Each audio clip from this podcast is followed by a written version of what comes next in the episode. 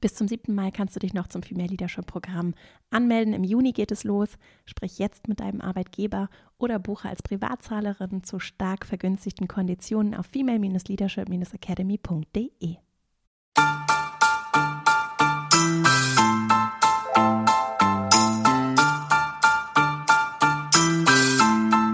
Herzlich willkommen zum Female Leadership Podcast. Mein Name ist Vera Strauch und ich bin Host hier im Podcast, in dem es darum geht, dass du deinen ganz eigenen Stil im Job und Leben findest und deinen Weg mutig und selbstbewusst gehst. In dieser Folge spreche ich mit Sarah Nuro. Sie ist vor allem bekannt als internationales Model, ist allerdings seit einigen Jahren auch Unternehmerin, hat einen Karrierewechsel vollzogen, über den wir sprechen. Sie ist Speakerin und Autorin und das Bundesministerium für wirtschaftliche Zusammenarbeit und Entwicklung ernannte sie 2018 zur Botschafterin für fairen Handel. Sarah teilt in dieser Folge ihre klugen Gedanken und ehrlichen Geschichten zu ihrem Karrierewechsel, zu dieser mutigen Entscheidung sich etwas vollkommen Neuem, mit dem sie bis dato gar keine Erfahrung hatte, zu widmen, über den Aufbau ihres Social Businesses, ihrem Weg ins Unternehmerin-Sein, auch in diese Führungsrolle und auch ihre Zusammenarbeit in der Familie, denn sie hat gemeinsam mit ihrer Schwester ihr Unternehmen Nuru Coffee und den gemeinnützigen Verein Nuru Women e.V. gegründet. Du findest übrigens in den Shownotes zu dieser Folge nochmal alle Details und auch die Minutenangaben, worüber wir genau gesprochen haben, wie so ein kleines Inhaltsverzeichnis, auch alle Links zu den Themen, die Sarah angesprochen hat und natürlich auch zu Sarah und ihrer Arbeit. Das heißt, es lohnt sich da vorbeizugucken, bei allen Interviews übrigens hier im Podcast. Ein kleiner Hinweis noch in eigener Sache, wenn du Lust hast, auch über den Podcast hinaus im Kontakt zu bleiben, dann melde dich gerne an für meinen E-Mail-Verteiler verastrauch.com slash newsletter. Jetzt wünsche ich dir ganz viel Freude mit dieser Folge und dann legen wir gleich mal los.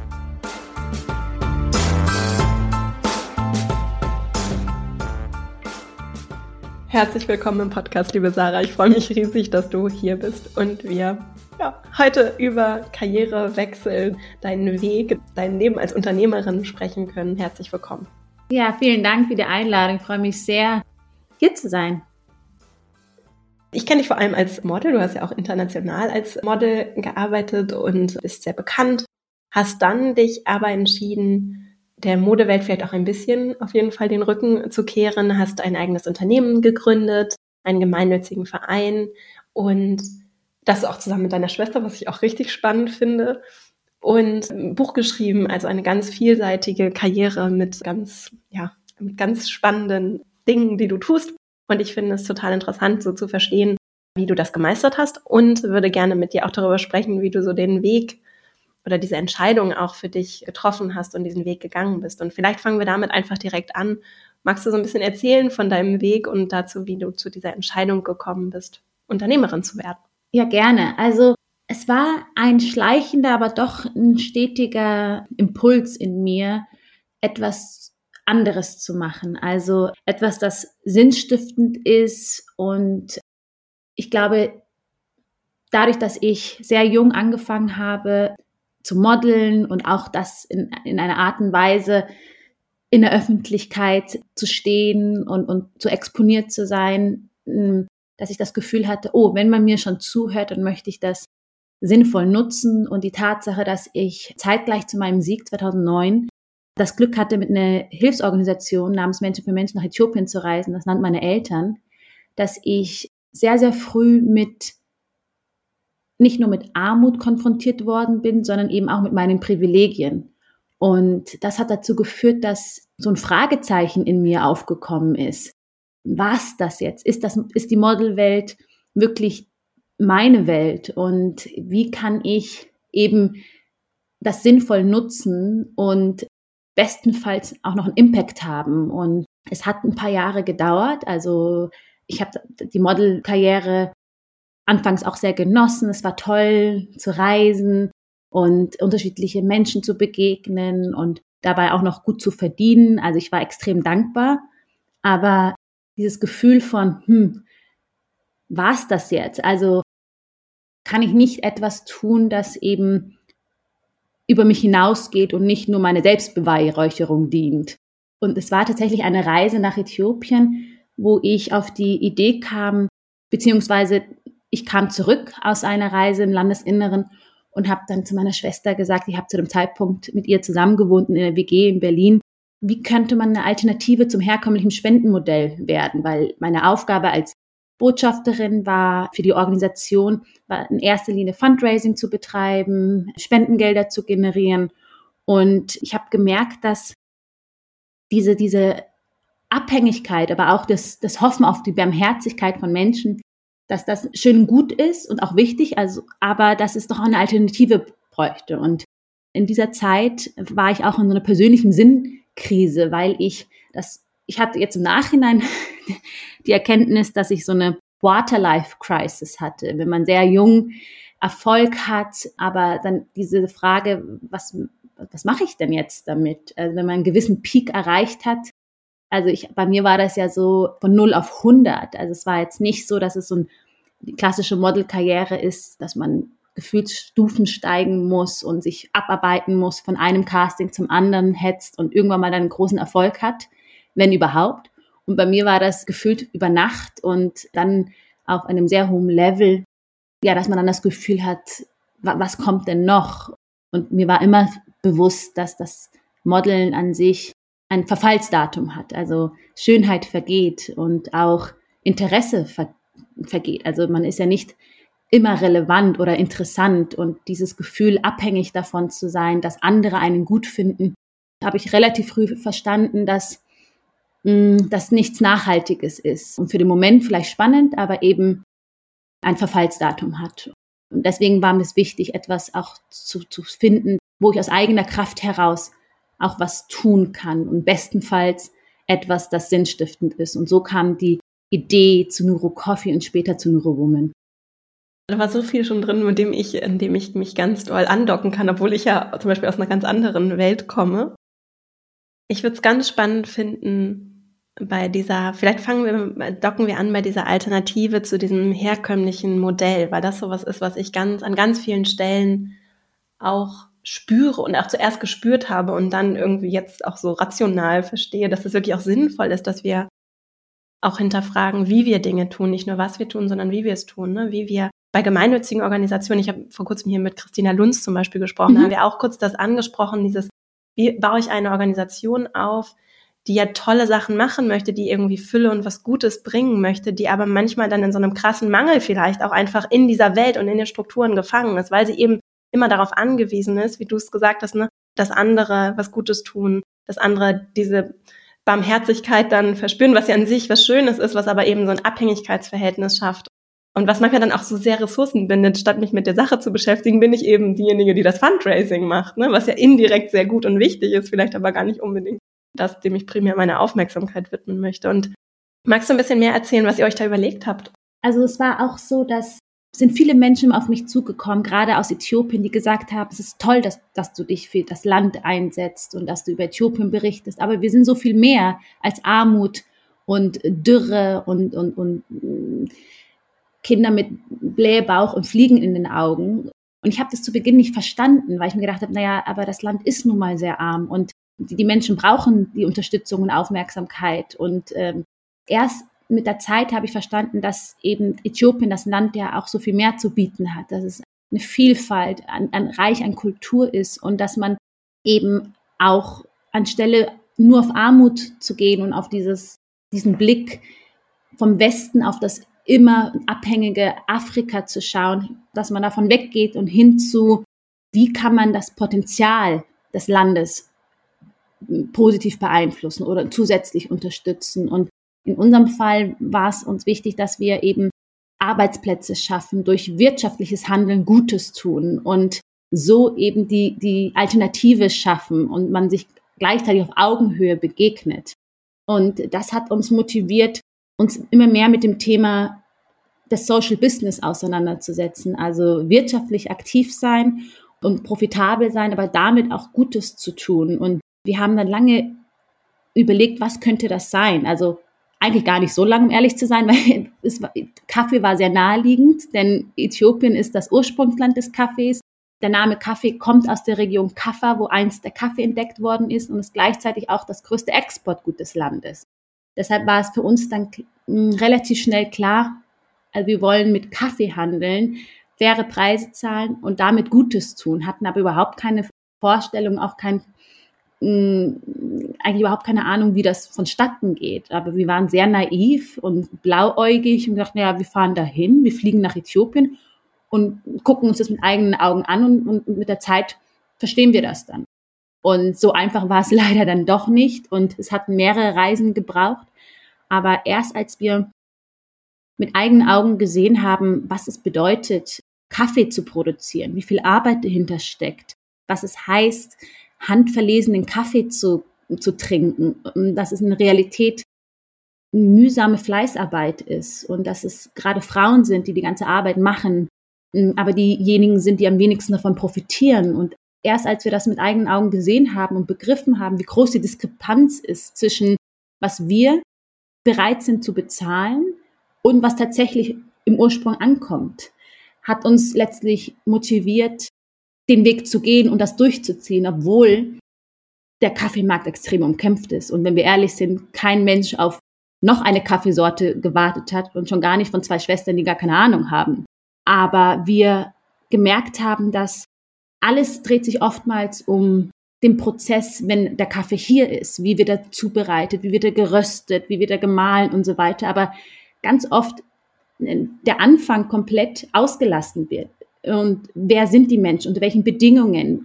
Was heißt es überhaupt, eben diese handverlesene, handverlesenen Kaffee zu trinken? Und wir genau da ein Bewusstsein schaffen wollen, weil wir der Meinung sind, erst wenn Bewusstsein da ist, ist auch die Bereitschaft viel größer und auch da dementsprechend mehr zu bezahlen und auf nachhaltige Alternativen zu greifen. Und es hat uns bestärkt, den Weg zu gehen. Und das ist das, was wir heute tun, ja. Und dann seid ihr beide zusammen, deine Schwester und du, ne? Also wir sind genau. ihr zwei, ne? Richtig. Also ich bin diejenige, die immer so nach außen und so viel quatscht, aber im Grunde sind wir jeden Weg zusammengegangen und von vornherein, also der Name trägt unser beider Name und ohne sie hätte ich das gar nicht machen können und genau, das ist unser Baby und ähm, ich bin vielleicht mehr nach außen, aber im Hintergrund macht sie extrem viel und ist operativ, hands-on und ich sage immer die bessere Hälfte.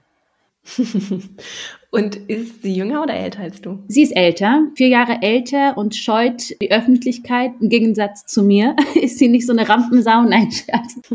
Aber wir ergänzen uns sehr gut, weil, weil, ja, sie, die ist da eher schüchtern und lieber im Hintergrund. Und das heißt, ihr habt auch zusammen dieses neue Geschäftsfeld erschlossen habt. Ich weiß nicht, bringt sie auch unternehmerischen Hintergrund mit? Also hast du von ihr auch was gelernt, um in diese neue Rolle zu finden?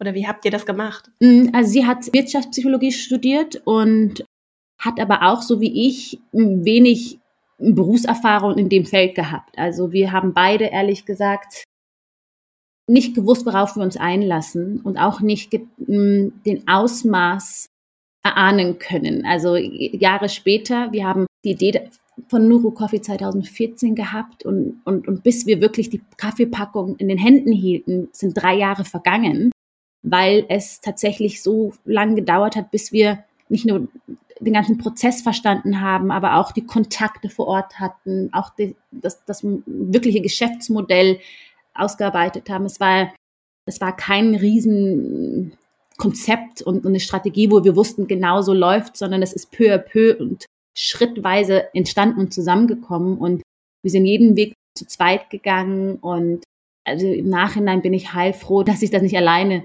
machen musste, weil ich, ich auch nicht wüsste, ob ich das durchgezogen hätte.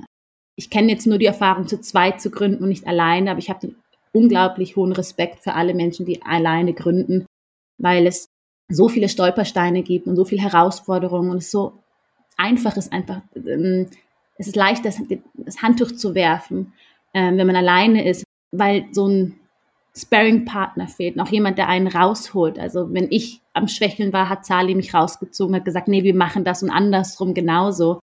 Und das hat uns definitiv geholfen, auch gerettet, weiterzumachen.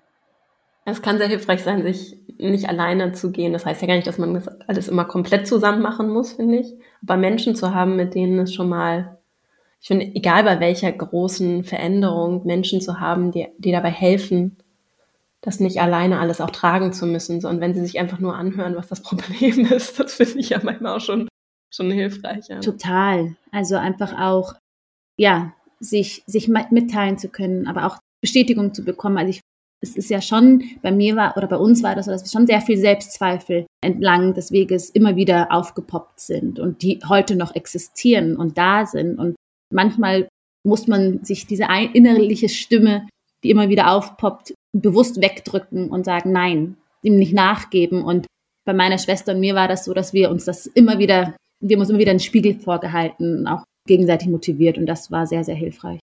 Ihr habt ja bestimmt, also ich könnte mir vorstellen, ich kenne das auf jeden Fall mit Vorurteilen zu kämpfen gehabt. So als ihr kommt da jetzt an, du warst Model, deine Schwester ist Wirtschaftspsychologin, ihr habt keine Ahnung von Kaffee, seid Frauen, ne, kommt da jetzt an und wollt in eine Industrie, von der ich mal vermute, dass sie wie die allermeisten Industrien eher auch männlich dominiert ist. Ne?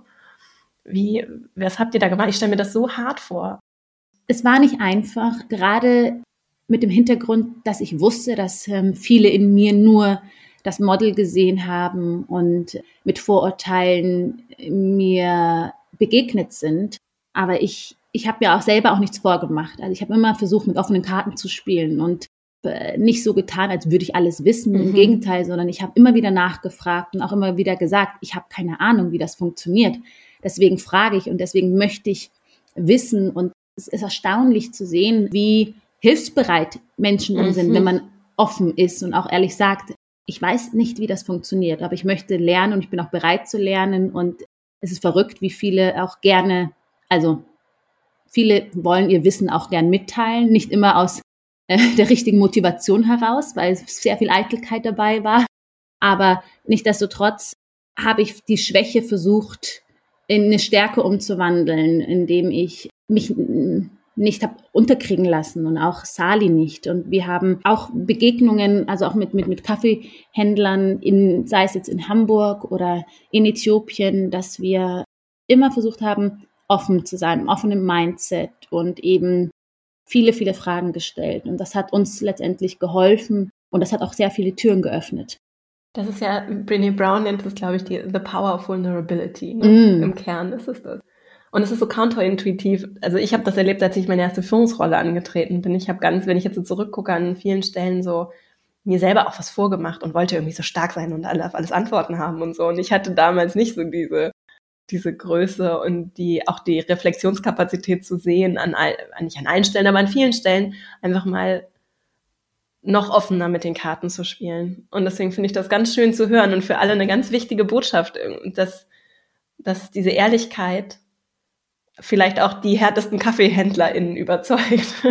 Ne? ich glaube, was auch mh, hm, der Fall war, dass mich hat das ein bisschen beruhigt, weil ich, ich wusste, die haben keine Erwartungshaltung. Im Gegenteil. Mhm die dachten sowieso, die, die werden uns alle überlegen. Gerade als Mann habe ich verspürt, dass, dass die ganz oft gedacht haben, ah ja, ist noch interessant, die mal kennenzulernen. Die kennt man ja aus dem Fernsehen. Und ich wusste, dass, dass die Leute mich wahrscheinlich eher kennenlernen wollen. Aber ich habe es versucht, aus hm, zu meinem Nutzen zu machen und dann die anderweitig von mir zu überzeugen, weil ich hatte ja nichts zu verlieren, weil die hatten sowieso keine Erwartungshaltung. Und das war etwas, das mir auch den Druck rausgenommen hat.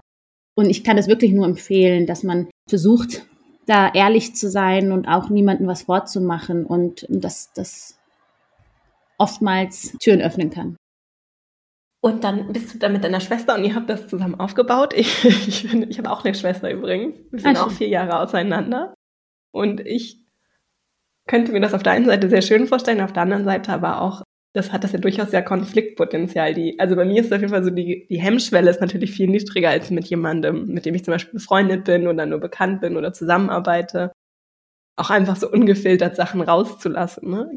War das bei euch auch so? Absolut. Also ich habe noch zwei Schwestern, wir sind zu viert zu Hause und ich muss sagen, nicht mit jeder Schwester hätte ich das machen können, weil man sich vielleicht zu ähnlich ist. Also Sali und ich, wir sind sehr unterschiedlich. Also wir haben die gleichen Werte und natürlich auch die gleiche Erziehung genossen aber trotzdem, ich bin eher emotionaler und kreativer, Sali ist rational und eher weitschauender, während ich sehr im Moment bin. Und aber natürlich hatten wir sehr viel Konfliktpotenzial und haben erst lernen müssen, wann sind wir Schwestern, wann sind wir Geschäftspartnerinnen. Also das war etwas, das hm, gedauert hat, weil man ganz oft in alte Muster verfallen ist und man lernen musste, sich quasi neu aufzustellen und sie ist meine große Schwester, ich bin die kleine Schwester, auch da dieses, dieses Verhältnis, dass man eben nicht klein, groß und, und also dass man da auf, auf ein Gleichgewicht kommt. Und da haben wir uns aber auch Unterstützung geholt in Form von Coachings, Sie sind regelmäßig dahin gegangen und haben äh, dann wie in so einem Safe Space versucht, das auszuarbeiten und Konflikte zu lösen und arbeiten immer noch dran und sind noch nicht angekommen. Aber natürlich ist man da offener und haut gern mal sowas gegen den Kopf. Aber auf der anderen Seite weiß man eben auch, woran man ist. Aber es ist natürlich auch eine große Herausforderung und nicht jedermanns Sache, mit, mit der Familie was aufzubauen. Aber diese Vertrauensbasis ist da und auch die, diese Werte, die sind die gleichen. Und das ist etwas, was, was wir beide extrem schätzen und wir auch wissen, dass wir in die gleiche Richtung gucken und das Gleiche wollen. Und wir uns als Familienbusiness sehen und hoffen, dass es uns in 50 Jahren noch gibt und dass die nächste Generation das irgendwann mal, wenn sie wollen oder müssen, keine Ahnung, ist ja noch nicht so weit, aber das uns hoffentlich überdauern wird. Und es hat auch vielleicht noch eine andere Dimension, dann auch so ein Vertrauen schon direkt zu haben und sich das nicht so erarbeiten zu müssen, gerade wenn es so langfristig ist. Total. Also ich habe noch nie mit einer Freundin gegründet oder ich kenne das andere Modell nicht. Aber ich, ich glaube, es hat alles Vor- und Nachteile. Also es ist trotzdem herausfordernd, aber auch wiederum sehr schön. Und ich bereue es noch nicht und ich hoffe, Sie auch nicht. du hast, ich möchte noch einmal auf euer Social Business auch zu sprechen kommen, weil du am Anfang auch von dieser Augenhöhe gesprochen hast und auch von Privilegien, davon, welche Geschichten werden so erzählt, wie können wir auf Augenhöhe zusammenarbeiten und ich finde das auf ganz vielen Ebenen ein so, wenn nicht sogar das wichtigste Thema überhaupt, weil es dann im Kern um Würde geht und darum, wie wir ein anderes Miteinander schaffen können. Und das gilt dann, finde ich, auf allen Ebenen. Natürlich so im Zwischenmenschlichen, bei jeder Interaktion, die ich habe, gleichzeitig aber auch so auf internationaler Ebene zwischen Institutionen, Organisationen. Und da sehe ich so großes Potenzial und mich interessiert das sehr, wie wir das schaffen können, immer wieder in diese Augenhöhe zurückzukehren, wenn das kippt, weil das ich ganz häufig beobachte, dass es kippt und finde es total spannend, mehr zu erfahren, wie, was ihr euch dazu überlegt habt und wie ihr dann auch so euer Businessmodell aufgebaut habt. da würde ich einfach noch einmal reingehen, weil ich weiß, dass es Nuro Coffee gibt und es gibt den Nuro Women e.V. Mhm. Und die hängen ja zusammen auch, richtig? Genau. Die Idee war immer, dass wir eben durch wirtschaftliches Handeln Gutes tun und durch den Verkauf des Kaffees, also nicht nur durch den Einkauf aus nachhaltig produzierten ökologischen Anbau, sondern natürlich auch durch existenzsichernde Löhne, die wir den BauerInnen zahlen, so die, die wirtschaftliche Komponente zum einen unterstützen, aber dass wir auch die soziale Komponente war uns auch so wichtig, dass wir darüber hinaus noch was tun. Und das war ja unsere ursprüngliche Motivation. Also uns, war, uns ging es nie darum, jetzt einfach ein Business zu starten, weil wir Lust hatten, sondern eher so, wie können wir Gutes tun? Und das Business oder das Wirtschaftliche ist das Mittel zum Zweck. Und wir haben gemerkt, dass entlang der Wertschöpfungskette es gerade die Frauen sind, die meiste Arbeit machen, aber diejenigen sind, die am wenigsten verdienen und haben auch festgestellt, dass nicht überall in Äthiopien der Kaffee wächst. Und wir uns dann gedacht haben und gefragt haben, was ist mit den Frauen, die keinen Zugang zum Kaffeesektor haben? Was haben die denn für Einnahmen? Und haben festgestellt, dass wie so oft in der Welt, dass ähm, die Frauen abhängig von Männern sind. Gerade im, im Länder des globalen Süden ist es ja noch viel verstärkter. Und wir ähm, für uns beschlossen haben, durch den Verkauf des Kaffees wir wiederum Frauen, die keinen Zugang zum Kaffeehandel haben, mit einer Starthilfe in Form eines Mikrokredits eine Starthilfe geben wollen, das ihnen ermöglicht, ein eigenes Business aufzubauen und somit eine unabhängige Existenz erhalten und so nicht nur an finanziellen Mitteln, sondern auch an Selbstwertgefühl gewinnen und so den Kreislauf schließen und haben deshalb unseren Verein Neuro Woman gegründet, der wiederum die Vergabe von Mikrokrediten organisiert und 50 Prozent unserer Gewinne fließen in Neurowoman und wiederum in die Vergabe von Mikrokrediten. Und ja, wir konnten bisher über 416 Frauen mit so einem Kredit unterstützen und wir sind extrem stolz zu sehen, was, was das eben mit diesen Frauen macht, dass es eben neben dieser finanzielle Unabhängigkeit auch sehr viel zwischenmenschlich, nicht nur in der Beziehung was verändert, dass die Frau plötzlich an Selbstwertgefühl hat, an Selbstbewusstsein, sondern auch, dass die Mutter plötzlich als Vorbildfunktion für ihre Tochter und Kinder agiert, weil sie auf eigenen Beinen steht, sich nichts mehr alles gefallen lässt von ihrem Mann und gehen kann, wenn sie das möchte. Und das ist, ja, das ist das, was wir immer anstreben wollten und das ist das, was wir Gott sei Dank jetzt auch so, so erfolgreich machen können und hoffen, dass wir noch weiterhin vielen Frauen mit so einem Kredit in, in die Selbstständigkeit unterstützen können. Wir nähern uns leider schon dem Ende tatsächlich. Ach krass, es ging jetzt schnell, ja. Jetzt ist aber gerade ein guter Moment, um auf jeden Fall schon mal meine erste Abschlussfrage zu stellen, und zwar, wo Menschen dich finden können, euch finden können und wie sie auch eure Arbeit unterstützen können. Also uns findet man auf unserer Webseite. Wir verkaufen primär unseren Kaffee online über nurucoffee.com. Es gibt ein Abo-Modell, wo man eben den Kaffee bestellen kann und dann in verschiedenen Intervallen, je nachdem, geliefert bekommt. Ansonsten findet man uns auf Instagram und neuerdings auch auf LinkedIn, da unter Nuru Coffee und Nuru Woman. Mich findet man auch da. Aber interessanter ist Nuru Coffee, Nuru Woman. und bei Nuru Women kann man tatsächlich auch spenden, ne? Das kann man auch, ja, natürlich. Also ich sage immer so, nee, spendet nicht, kauft Kaffee, durch wirtschaftliches Handeln Gutes tun, aber natürlich ist jeder herzlich eingeladen, auch direkt zu spenden, wenn er das möchte. Da sagen wir natürlich nicht nein. Und das kann man eben auch über unsere ja, Internetseite neurowoman.org. Wenn ich jetzt so auf unser Gespräch gucke und darauf, was du alles für dich so in, in Bewegung gesetzt hast, wie reflektiert du auch in so eine neue Rolle gegangen bist, das beeindruckt mich total. Und wenn du so auf den Begriff Identität zum Beispiel für dich blickst, ne, wie hat sich das für dich so im Laufe der Jahre vielleicht auch verändert, ne? Also in dieser inneren Arbeit, die so durch all diese äußeren neuen Herausforderungen entstanden ist. Da hat sich einiges getan. Ich habe immer zu Beginn gedacht und auch in dieser Phase der Umorientierung, dass ich nur eine Sache sein darf, dass ich nur das Model sein darf, weil man mich als Model jetzt kennt und dass man gewisse Erwartungen zu erfüllen hat und dass man dann nicht aus diesen Boxen raus darf.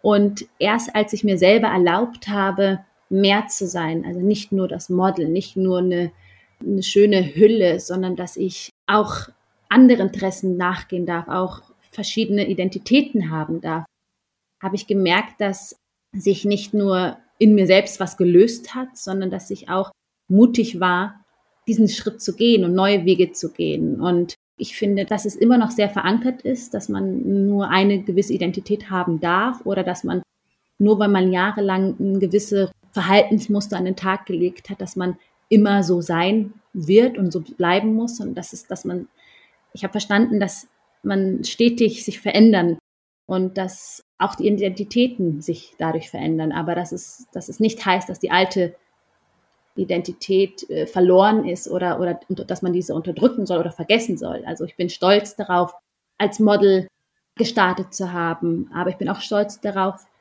jetzt neue Wege zu gehen und dass man eben die unterschiedlichen Identitäten leben darf und die sich auch immer wieder verändern dürfen. Was ja auch gut passt, um wirklich etwas Langfristiges. Also ich finde auch für Organisationen ist das nämlich total interessant. Ne? Also wenn, weil du vorhin davon gesprochen hast, dass ihr so eine langfristige, ein Unternehmen gründen wollt, das euch auch überlebt, ne? So hast du es so sinngemäß auch gesagt. Und das ist ja genau der Aspekt von etwas zu schaffen ist oder lebendig zu sein, als Mensch lebendig zu sein, aber auch im Miteinander lebendig zu sein und auch etwas aufzubauen, was vielleicht mehr ist als man selbst und aber auch le leben darf, sich entwickeln darf. Mal losgelöst von dem, was wir besprochen haben bisher, gibt es Themen, Menschen, die dich gerade besonders inspirieren oder motivieren? Manchmal gibt es ja so Sachen, die einen besonders bewegen oder auch Leute, die dich vielleicht gerade besonders interessieren, interessante Dinge tun. Es gibt immer wieder tolle Menschen, die, die mich inspirieren und die mich auch motivieren. Mir fällt es schwer, jetzt so ein gerade so eine öffentliche Person zu nennen, weil ich merke, das sind ganz oft Begegnungen, die ich im Alltag habe und die so unerwartet sind. Sei es die alleinerziehende Mutter, die trotz Struggle weitermacht und für ihre Familie und auch für sich selbst sich was beweisen möchte. Jetzt bin ich gerade bei meiner Familie zu Besuch und wenn ich ähm, meine Mutter sehe und Ähm, es mag nicht cheesy klingen, aber zu sehen, wie auch immer so, ja, wie sie mit 26 Jahren nach Deutschland kam, alleine, ohne nichts, mit meinen zwei Schwestern, das motiviert mich und gibt mir wiederum auch nochmal so einen Drive, wenn ich selber das Gefühl habe, oh Gott, ich habe keine Ahnung, was ich eigentlich mache und mir die Motivation fehlt, habe ich dann immer meine Mutter, ehrlich gesagt, vor Augen, die so viele größere Herausforderungen hatte, dass wiederum meine Challenges und meine Struggles so banal wirken lässt. Und das motiviert mich ehrlich gesagt und hat mir auch und auch meiner Schwester so ein bisschen die Furcht genommen, etwas zu wagen, weil ich weiß, dass wenn ich falle, falle ich ziemlich leicht, weil wir hier in Deutschland ein super System haben und wir nicht im Krieg leben, wir nicht flüchten müssen und uns es verdammt gut geht und dass man das leider ganz oft vergisst. Gibt es äh, Bücher, die du, und ich weiß, das ist immer eine große Frage, die Leute, die extrem Stress ausüben kann, aber es gibt äh, so einfach Bücher, die dir spontan in den Sinn kommen, die dich, äh, die dich, die du vielleicht gerade gelesen hast oder die du sehr häufig verschenkst, weil du sie gerne magst?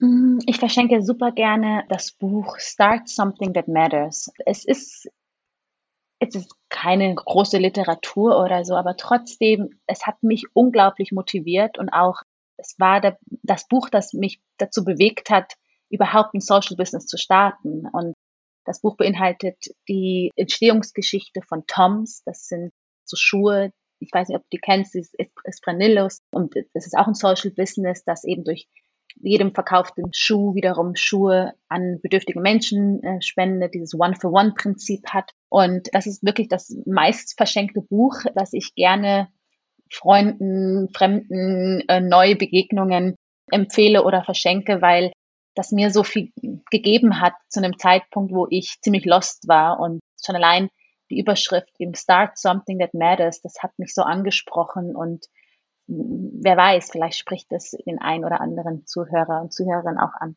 Wenn du den Menschen, die in der Welt so richtig die Entscheidungen treffen, vor den Kulissen, meistens ist es ja auch so hinter den Kulissen, ne? also den Leuten, die so Leadership leben, wo auch immer auf der Welt, eine Bitte oder eine Weisheit mit auf den Weg geben könntest, was wäre das? Gar keine so einfache Frage. Ich denke, hm, nur eine Sache, ich muss, ich muss jetzt kurz überlegen.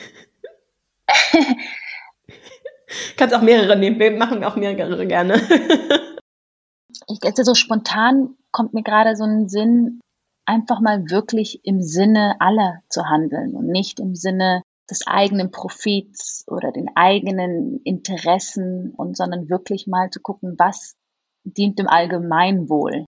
So, so simpel, wie es vielleicht klingt, aber das ist etwas, dass ich dann sage, bitte mal also ich glaube, ich habe das Gefühl, viele Entscheidungen werden so ja nicht im Wohle der Gesamtheit entschieden, sondern eben durch eben Politik und falschen Interessen. Ja, und auch eigene Interessen, ne? Die vor allem eigene Interessen, ja. Und manchmal glaube ich, also ich, es ist natürlich ist die Welt auch komplex und gleichzeitig, also denke ich manchmal dieses Reflexionsvermögen, das es dafür braucht, sich so rauszoomen zu können und ne, so ein bisschen von oben auf, genau, auf, auf diese Verbindung auch zu blicken. Was hat das für Auswirkungen, was ich tue, was ich entscheide im Kleinen und auch im Großen für andere und diese Perspektive so zuzulassen. Absolut. Auch wenn es dann halt kompliziert oder komplex auf jeden Fall ist, ne? Ja, und vor allem auch, dass man vielleicht wirklich guckt, was, was hat nachhaltig auch wirklich mhm. einen Impact und nicht nur kurzfristig, was den eigenen Erfolg dient, sondern dass einem eben auch über einem selbst überdauert und, und anderen dient. Und das würde ich irgendwie jetzt, das kam mir jetzt spontan in den Sinn. Danke. Danke, liebe Sarah, für unser Gespräch und auch für deine Arbeit und die Inspiration und auch so konkrete Tipps, die du heute hier gelassen hast. Ich fand das ganz bereichernd und danke dir sehr und wünsche dir und euch weiterhin ganz viel Erfolg und ja, alles Gute. Dankeschön. Danke, dass wir gesprochen haben. Ich hoffe, dass diese Folge dir gefallen hat, dass du für dich vielleicht das eine oder andere mitnehmen konntest und vor allem auch vielleicht nochmal eine Ermutigung darin siehst, dass es okay ist, neue Wege einzuschlagen und auch ruhig offen und ehrlich damit umzugehen, dass wir vielleicht nicht alles wissen und auch noch nicht alles können und dass das die Essenz des Lernens ist. Und gerade dann, wenn wir vielleicht auch beruflich mal etwas Neues ausprobieren, wir nicht anderen deshalb was vormachen müssen, sondern mit offenen Karten auch spielen können und es vielleicht auch gar nicht so verkehrt ist oder unbedingt nachteilhaft sein muss, wenn Menschen uns etwas unterschätzen. Vielleicht auch das. Als ein Punkt, den ich auf jeden Fall aus dem Gespräch mit Sarah mitnehme. Ich freue mich riesig, wenn du den Podcast weiterempfiehlst, wenn er dir gefällt. Vielleicht auch diese Folge, wenn du dem Podcast eine Bewertung da lässt, dann hilft es sehr, damit er gefunden wird von den Menschen, für die er gemacht wird. Und danke dir jetzt sehr für deine Zeit und Aufmerksamkeit, die du Sarah und mir hier geschenkt hast und wünsche dir eine richtig schöne Woche. freue mich, wenn wir uns hier kommende Woche wieder hören. Bis dahin und alles Liebe, deine Vera.